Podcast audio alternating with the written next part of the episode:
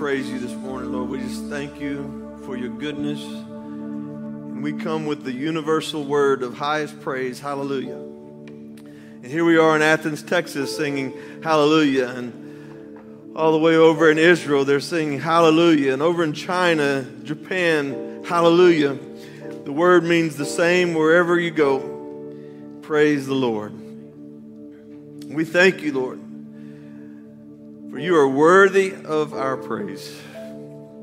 Because you were better to us than we were to ourselves. We thank you for your goodness. It's in Jesus' name we pray. Amen. Amen. Good to see you this morning. What a day it's been already. It's just getting gooder and gooder all the time. Amen. We're going to baptize four in the next service. We baptize every week, it seems like. We, our, our baptistry ain't going to run by dry rot, I can tell you that. It's, it's, it's awesome. Well, today I'm wearing a, a pair of boots that I've never worn on a Sunday morning before. They're the most expensive boots I've ever bought. Uh, they're my favorite boots, and I know if you look at them, you're thinking uh, you might want to get your money back because uh, they look rough. Uh, these boots uh, were custom made for me. The uh, master boot builder, Harry Beck, took a, a, a mold of my feet and made these boots specifically for me. Now, I don't, I, I wear boots out pretty quickly. I kind of walk them over on the heels, and, and, uh, and it's because they don't fit right till you get a man that makes them for your feet. These boots are, uh, when I was breaking a lot of colts, these were uh, just almost a requirement for me, uh, and that it just they're custom built for my foot, but for the job that I was doing. And so these, these are, they're like high topped, uh, extra padding on the, the uppers of these boots. Pretty nice, aren't they? They look, they look a little worn out, don't they? Yeah, that's blood right there. That ain't mine. Uh, there's a reason these boots are padded on top because uh, uh, when, when you're doing what causes that blood, those cattle don't like that and they kick you. And so that's padded for that. They're, they're made for digging in the dirt when there's something trying to drag you. You can dig your heels in. Everybody follow me? These are working cowboy boots, not something you get off the shelf at the boot barn. I paid nearly $700 for these ugly things. And that, you know how long ago? I, all my boots last me six months to a year. I bought these in 2006. They've had three sets of soles added to them. They actually rebuilt part of the boot. Um, it's my favorite boots. What's my point? Custom made. Custom made.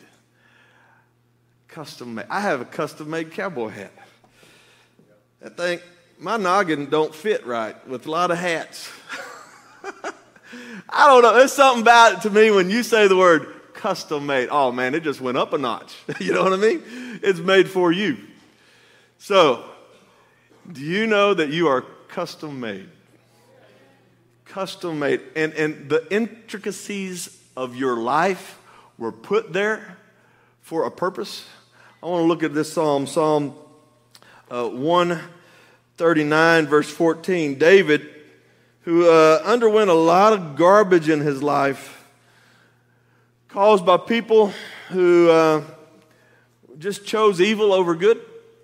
Uh, even early on as a child, uh, Jewish tradition says that David, uh, it was believed by David's father that he was uh, a product of infidelity. And that's why when all the brothers were brought in, who's going to be the king? David was out in the far pasture, and, and, and his daddy wouldn't even consider him to even bring him in to be considered the king. And so when, when the, the prophet was looking for the king, he, he just left him out there. He's the least. And that didn't mean just the youngest or the smallest. He was the least. So he had a bunch of junk in his life. Then, then he had a man that he was, was uh, uh, serving as the king. And, that man was trying to kill him over and over again and just did evil over and over again. But look what David says in Psalm 139, verse 14 I will praise you, for I am fearfully and wonderfully made. Marvelous are your works, and that my soul knows very well. My frame was not hidden from you when I was made in secret and skillfully wrought in the lowest parts of the earth. Your eyes saw my substance being yet unformed, and in your book they were all written, the days fashioned for me, fashioned for me. That, oh, that, I just need to hang out on that passage of scripture right there. That even after your birth, the days, uh, things that happened to you that God didn't do, but man meant for evil, he takes what the enemy meant for evil and he turned it for good. God will even take those and fashion them for you. To, to, to refine and define you exactly how he creates you to be. It, it says, verse 16 again, you, your eyes saw my substance uh, being yet unformed, and in your book they were all written, the days fashioned for me, when as yet there were none of them. How precious also are your thoughts towards me, O God, how great is the sum of them. David says, I was made by God, custom made for a reason. And he was. He, we know that the purpose of God, you can go to Israel today, and there's the city of David. He is the greatest king that Israel ever knew. And he had a hard start. But everything that happened to him, God would use it for a purpose. I'm going to look at another man named Joseph. In Genesis chapter 37, there's this man named Joseph. Joseph was one of the 12 sons of Israel, also known Jacob. And Joseph, uh, we don't have one flaw of his life mentioned in, this, in the Bible.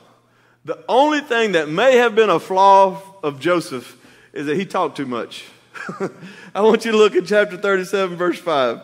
Now Joseph had a dream, and he told it to his brothers, and they hated him even more. So he said to them, Please hear this dream which I have dreamed. There were there we were, binding sheaves in the field. Then behold, my sheaf arose and also stood upright. And indeed, your sheaves stood all around and bowed down to my sheaf. Now, if y'all don't know this word sheaf, it's not, it's not the kind of farming we do nowadays. But let me just, y'all, y'all know what a um, sickle, they would take these sickles and they would take the wheat and the grain and they would sickle that grain and it would cut it at the, kind of like a mower.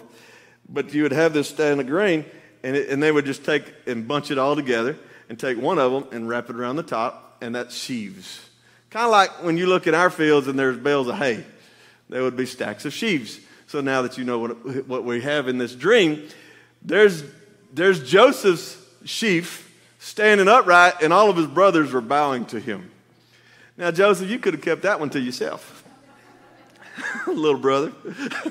little brother could have kept that one to himself, but he didn't. In verse 8, and his brother said to him, Shall you indeed reign over us? Or shall you indeed have dominion over us? So they hated him even more for his dreams and for his words. Then he dreamed still another dream and told to his brothers and said, Look, I've dreamed another dream. You didn't learn the first time? Keep your dreams to yourself, boy. And this time, the sun, the moon, and the 11 stars bowed down to me. So he told it to his father and his brothers, and his father rebuked him and said to him, What is this dream you've dreamed? Shall your mother and I and your brothers indeed come to bow down to the earth uh, before you? His brothers envied him, but his father kept the matter in mind. Who gave Joseph these dreams? God. God says, Joseph, I created you for a purpose. And I'm going to do something in you. I'm going to do something through you that you can't even imagine. You couldn't dream this stuff up if you wanted to. But I'm going to bring it.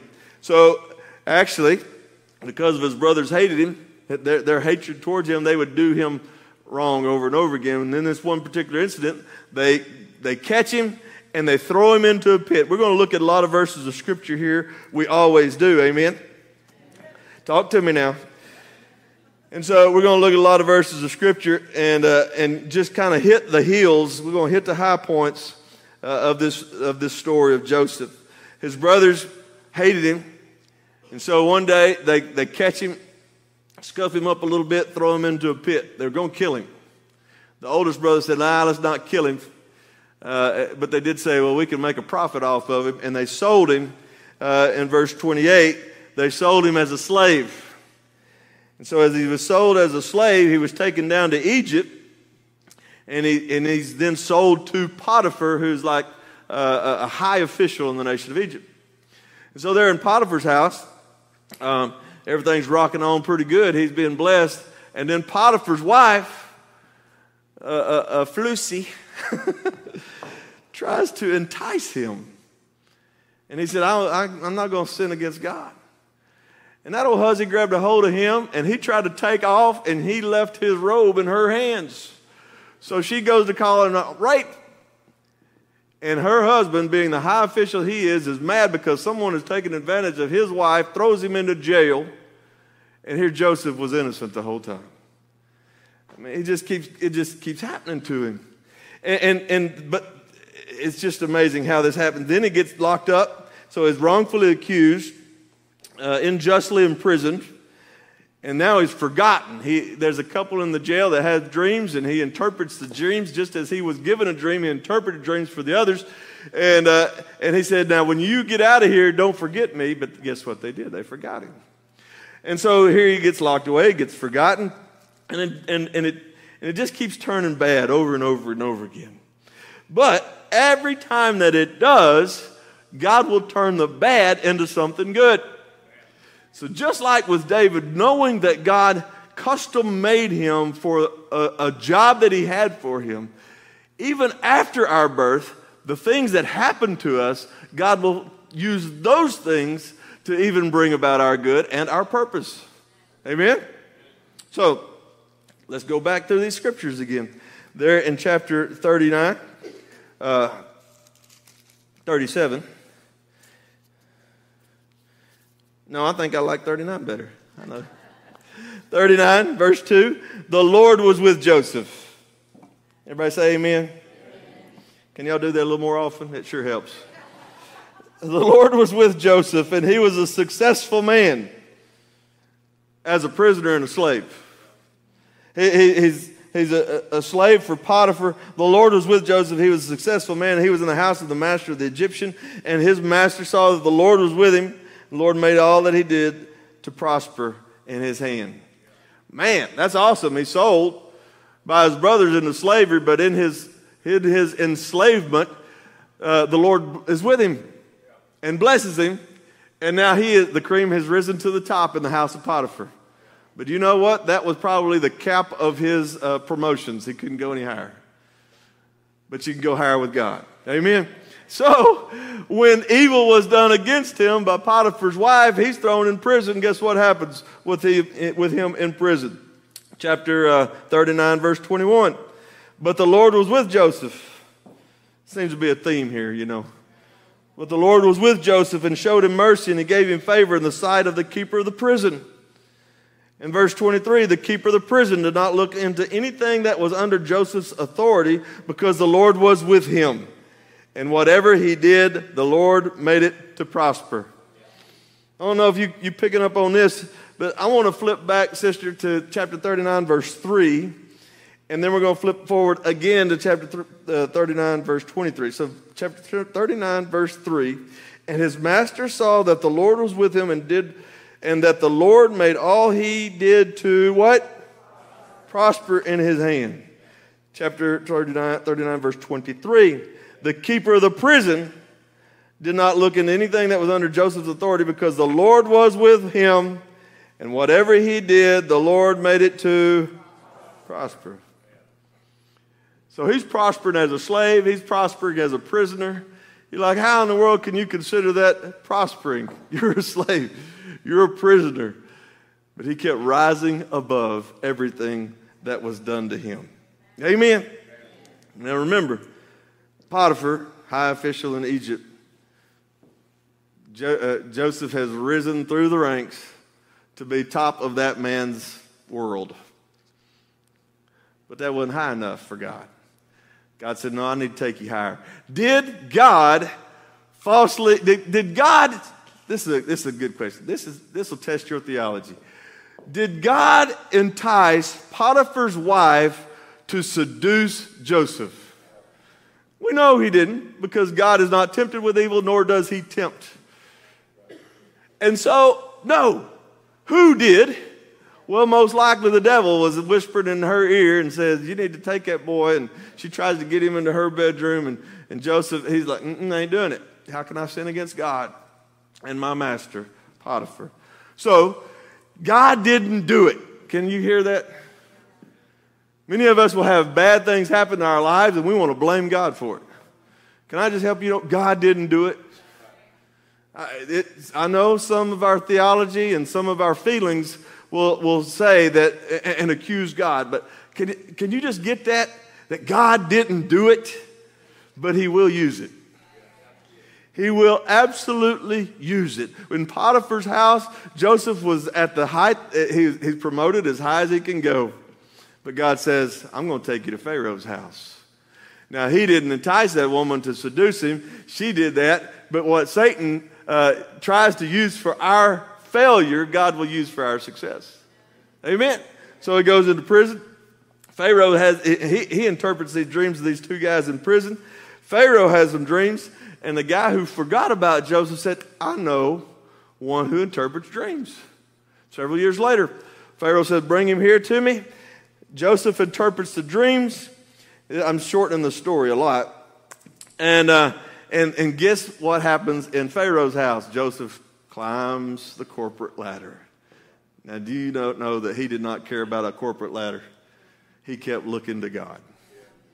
And God made everything he did to prosper. And so much so that he has now been elevated to as high as another human being could be. We have Pharaoh, who's the strongest man on the planet. We have the strongest country. He's the head of that country. Pharaoh's the strongest man. And now Joseph is now out of Potiphar's house. He's in Pharaoh's house, and he's always to, all the way to the top. So, well, he's number two under Pharaoh, except for the fact that Pharaoh did not make a decision without Joseph deciding it for him. I'm not going to read all those scriptures, but uh, you can on your own. It's the longest story in the book of Genesis about the individual Joseph. Isn't that interesting? Chapter 45, what you're getting to in chapter 45 is uh, Pharaoh had a dream. Joseph interpreted, actually, two dreams. And Joseph interpreted the dreams to say there's going to be seven years of plenty. Our crops are going to be bumper crops for seven years. But then after that, there's going to be seven years of famine. So Joseph tells Pharaoh, he said, we better get ahead of this thing and start saving and not spending. And so they saved back from seven years of, of amazing uh, uh, crops. And so uh, now, Egypt is the only place anybody could find anything to eat. Now remember, Joseph's got his brothers and his dad back there in the promised land. And now they're hungry. They've run out of food. The famine has affected their household. And guess what? They, they don't know where Joseph's at, by the way. They think he's dead. And they go down to Egypt because it's the only place to have any, that, that has any food. And the only reason they have any is because of Joseph. So they get down there, and the boys, the brothers of Joseph, are asking for food. And, and, uh, and as the story goes on, we get to this verse of Scripture, chapter 45, verse 4. And Joseph said to his brothers, Please come near to me. So they came near. Then he said, I am Joseph, your brother, whom you sold into Egypt. Remember, he's now a, a counselor to the most powerful man on the planet. You reckon them boys might have been a little, a little scared? You reckon those boys might have been a little bit afraid? And, and Joseph said, Come here to me. Now, when my dad says, Come here to me, I'm in trouble. The next thing I'm going to hear is the popping of a belt coming through belt loops, and that makes me pee a little bit. So Joseph said, Come here to me. And uh, I'm sorry, I, sometimes things come to my head and out my mouth before, and my filter don't always work. And uh, even myself, though, sometimes I'll pull my belt off too fast and it makes that pop, pop, pop, pop and I, oh, man. scares me. Uh, so Joseph tells his brothers, Come here to me. Verse 5 But now, do not therefore be grieved or angry with yourselves because you sold me here. Catch this. For God sent me before you to preserve life. If your theology says that God made those boys beat up their brother, throw him in a pit, and sold him into slavery, then I would like to talk to you about your theology. Because now, not only are you an accuser of the brethren, you're accusing the Father. But Our omniscient, meaning all knowing, omnipotent, meaning all powerful, God can take any evil that's done to you and flip it on its head and turn it into something good. Amen? And, and, and Satan ends up being his errand boy. I mean, it's just awesome. Verse 6 For these two years the famine has been in the land. There are still five years in which there will be neither plowing nor harvesting. And God sent me before you to preserve a posterity for you in the earth. In other words, the next generation, the next generation, Joseph would be the, the savior of the family and to save your lives by a great deliverance. So now it was not you who sent me here, but God. Amen. That's a good statement to, to remember. Uh, just that phrase, but God. Do you see it? Anytime evil comes upon you, anytime sickness comes upon you, anytime the corruption of a sin sick world hits you where you live, just say, but God. but my God can do greater things than these things have done against me. God, my God can raise me above the worst thing that man can do to me, the worst thing that this world can do to me. My God can raise, raise me up above it. And, but God, He has made me a father to Pharaoh. Who's the most powerful man on the planet? Pharaoh. And Pharaoh looks up to Joseph. Isn't this cool? Man, what a story. He looks up to Joseph. I'm a father to Pharaoh, a lord of all of his house, and a ruler throughout the land of Egypt. So when you see that his hatred, the hatred of his brothers against him, we look at that and say, it's unjust. It's not right. I tell you that I am, I told you we're all wired in certain ways. I am wired in this way. I hate injustice. I hate injustice. In fact, I so hate it that I have to catch myself when I see injustice for not going too far because then I want to deal with injustice. That's how I'm wired. There are other ways that I'm wired that I have struggled with. And catch this the way that you are wired, Satan wants to defile the way that you were custom made. Satan wants to defile it so that you will deny it. Because there are ways that I am wired in which uh, that's exactly where the enemy wants to hit me, to corrupt me in that way, so that now I will say, I don't, I, I'm not going to uh, I'm not going to walk in that way that God has made me. I don't know if I'm making sense to you. But maybe there's a way that God custom made you in which Satan now wants to come in and defile that way so that, that you then are ashamed of being made that way. You are then guilt ridden over being made that way, such as, as I said, I hate injustice. I have a little bit of a temper. Uh, I, I, I, I have a lot of fight in me. When I became very serious with the Lord, there was a real clear indicator that the Lord has done something in me when things that used to just set me off, it all changed. And I'm like, wow, he's done something. But I want you to know it wasn't that he tried to remove that facet of my life, he just tried to refine that facet of my life. Amen? Are, y'all catching what I'm saying? And so that, that then he says, You're not going to fight in the physical anymore, you're going to fight in the spiritual. I, I have, a, I have a very adventurous spirit, a little bit crazy, kind of bold, kind of courageous. I used to always try to do something more wild and crazier than the last thing I did. And then I become, uh, uh fast forward the story, I become a pastor in which I live in a glass house and people are always watching how I live, what I do. And, now I'm stuck in one place always, and the church has stopped growing, and I'm over here dying. God, do something. Uh, you, why am I struggling so bad? And it's almost like you want to turn off that part of your life and say, Well, I, I'm just going to tame this area of my life. I'm not going to be adventurous anymore. And you know what? I couldn't turn it off. And I would get so unsettled in my position as a pastor that I wanted to quit. I want to just take off. And God, I'm crying out to God, move me. And He's, he finally got through my thick head and said, You're custom made to do something that I'm about to do. I'm going to use you to do it. And I need someone who's bold, courageous, adventurous, ready to blaze new ground, do new things, that, are, that is so stubborn that even when people tell you don't do it, it's going to cost you everything, you're going to do it anyway.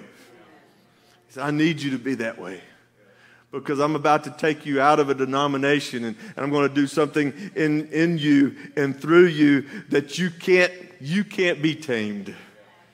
Men, if God built you to be a little wild, don't let the world try and take that out of you. Just use it for kingdom purposes. You're custom made. Amen. And when stuff comes against you, use that to don't deny that part of your life. Use that as an opportunity for God to elevate you. Use it as an opportunity. Don't waste one single hardship. Amen. God would use Joseph to save his family, and he would use his family to save the world. Because it's through that family that our Savior came. Amen. Isn't this awesome? As you see, no, he, he was formed in the womb exactly how God wanted him. Oh, but yeah, that sin sick world corrupted him. No, it didn't corrupt him.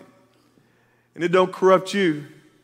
There's a word that gets used in church circles a lot, and that's that word destiny. And I, and I like it, and yet I struggle with it at the same time because that word can almost seem as if you can't miss it.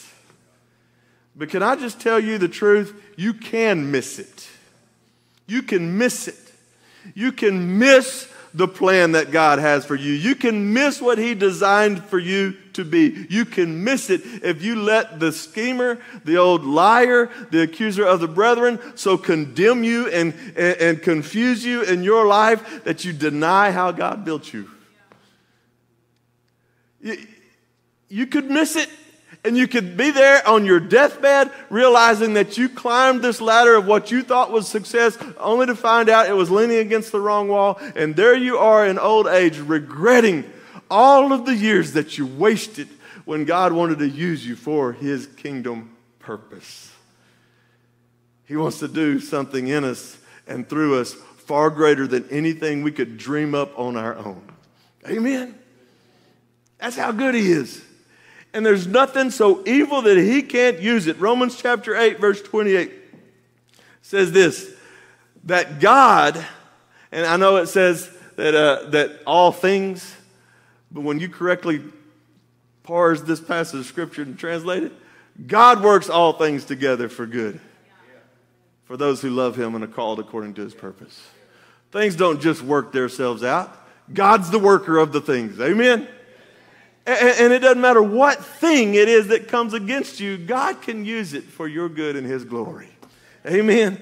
And my favorite verse of Scripture, Ephesians chapter 2, verse 10 you are His workmanship, His masterpiece. So not only were you born custom made, but even through all the beatings and bangings as a, as a, as a blacksmith works that piece of steel, God is using every one of those strikes in you to create in you the workmanship that he desires for you to be. That word is also is out of the Greek is the word poiema, which is the where we get the word poem. You are his work of art. Amen. And he has created you in Christ Jesus to do what? Good works which he prepared beforehand that you should walk in them. Amen.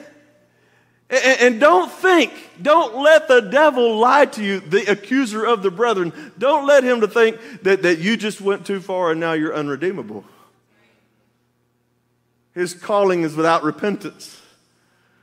In other words, he, he, he didn't change his mind about you. Amen? This, I need everybody to catch that. He didn't change his mind about you. He, in his omniscience, he knew the end from the beginning. And, and you didn't mess that plan up. No matter how bad you were or what evil you did, you didn't mess his plan up because he knew that you was going to do it before you ever did it. And he still called you to that purpose. Amen. I need you to, I need you to catch that. Romans chapter 8 says, There is therefore now no condemnation for those who are in Christ Jesus. You're not condemned. No, he, he will use that evil to bring you to another. Oh man, this just kind of came to my mind.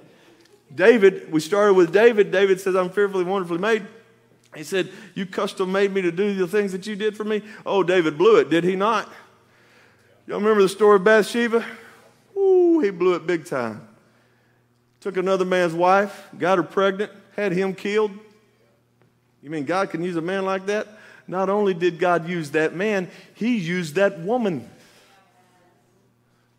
and her child, not the first child. That child died because sin always has consequences. But do you remember Bathsheba's second son? His name was Solomon.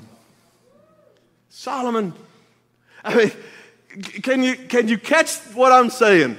I don't care what evil that you did. If you will turn your eyes to the Lord, He can take that thing and turn it into something awesome. Does that mean I just keep on doing evil? Paul says, don't even think it. I, I, I try to put a little uh, East Texas uh, uh, interpretation of what Paul says when he says, Shall I sin so that grace may abound? He uses a double negative, which is bad English, but is real good Greek. And how I interpret is, You stupid idiot, don't even think it. that, that might not be exactly word for word.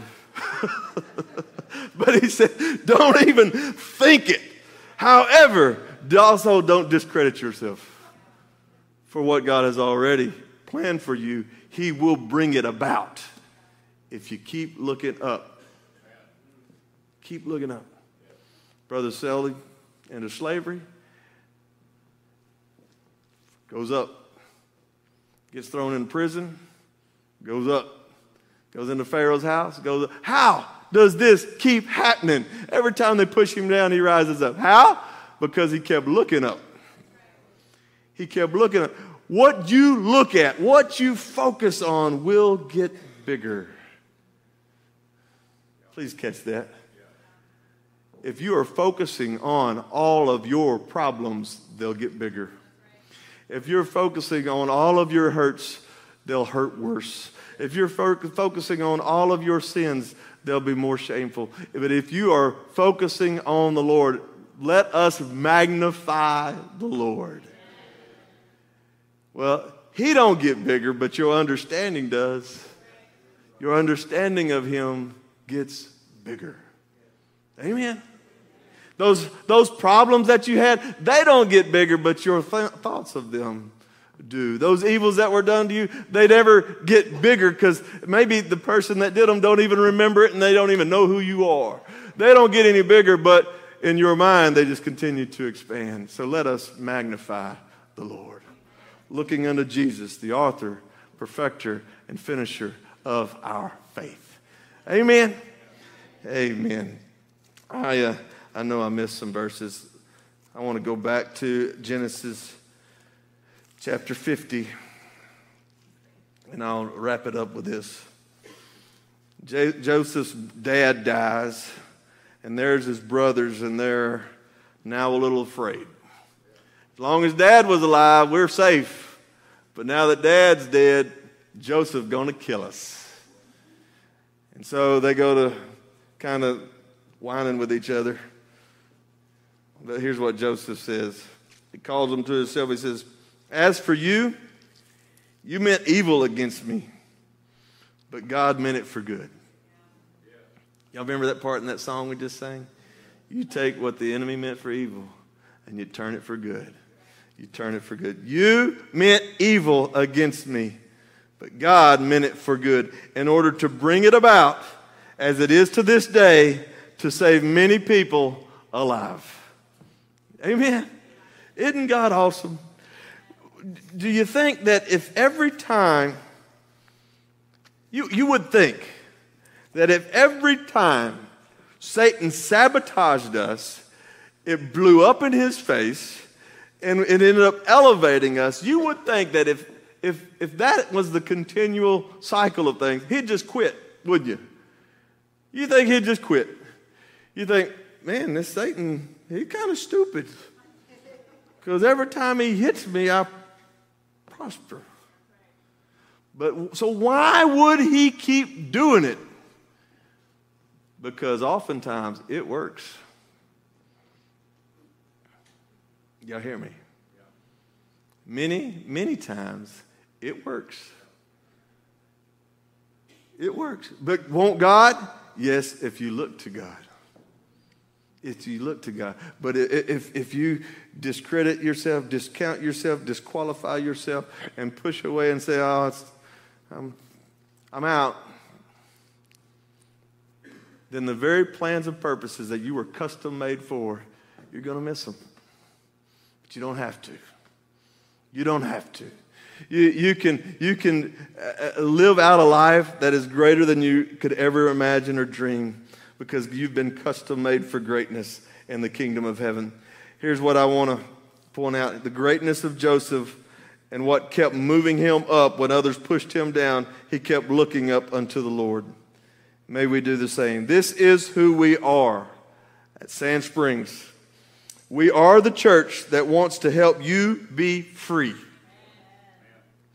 You need to get past your past and start living in your purpose.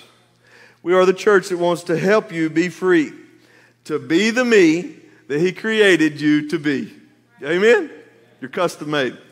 And, and we desire to be a family of free people linked together, fulfilling the vision that God has for us. Amen. I, if you hadn't figured it out yet, uh, at Sand Springs, we, we are a family. Sometimes families have issues, but if you're family, you get those straightened out and you come back even stronger. Now, fortunately, when it comes to issues, I don't know of any here right now. And I haven't known any for some time. God has just been, it's just a sweet spirit in the house. Every, every service, it's just the sweetness. We're a family. It means you're my brothers and my sisters. And I want to help everyone be free to get past your past so that you can live the purposes that God's called you to live. And we want to be a family linked together. And not only that you individually are living out the purposes that He created you to do, but He also linked you together to this body for a purpose. And He's changing this city and this county. And He's using us to do it. Amen? Amen.